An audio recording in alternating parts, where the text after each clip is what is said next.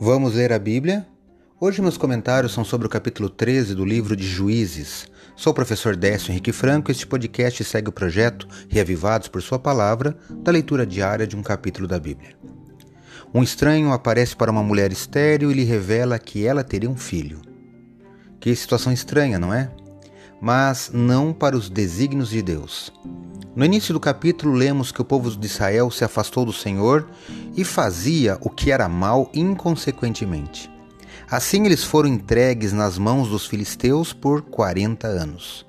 E foi assim, sem juiz para julgar, nem mesmo para os representar. Foi quando o Senhor aparece para a mulher de Manoá. Note duas coisas interessantes a se considerar neste capítulo. Primeiro, o próprio Deus aparece. Vemos ao longo do capítulo a descrição deste anjo, ponho entre aspas aqui, que era o próprio Deus se revelando em uma teofania.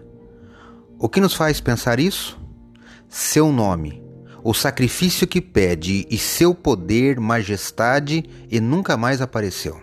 E segundo, destacamos a fé daquela mulher que, mesmo sendo estéril, não questionou. A Bíblia não revela o seu nome, mas nos impressiona com suas ações ao longo do capítulo, o anjo do Senhor nunca dá a Manoá respostas diretas sobre qual será o propósito do menino. Ele só revela isso para a mulher.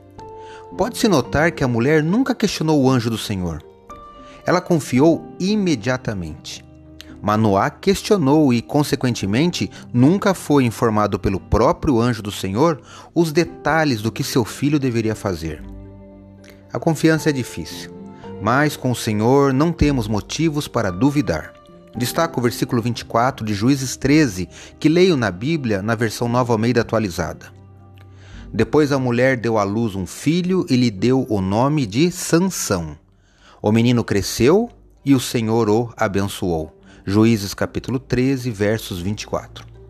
Sansão deveria ser separado ao Senhor, mas seus pais deveriam também se consagrarem por por isso, pais, e os demais devem criar e preparar os filhos e filhas para os propósitos e desígnios do Senhor, seu Deus.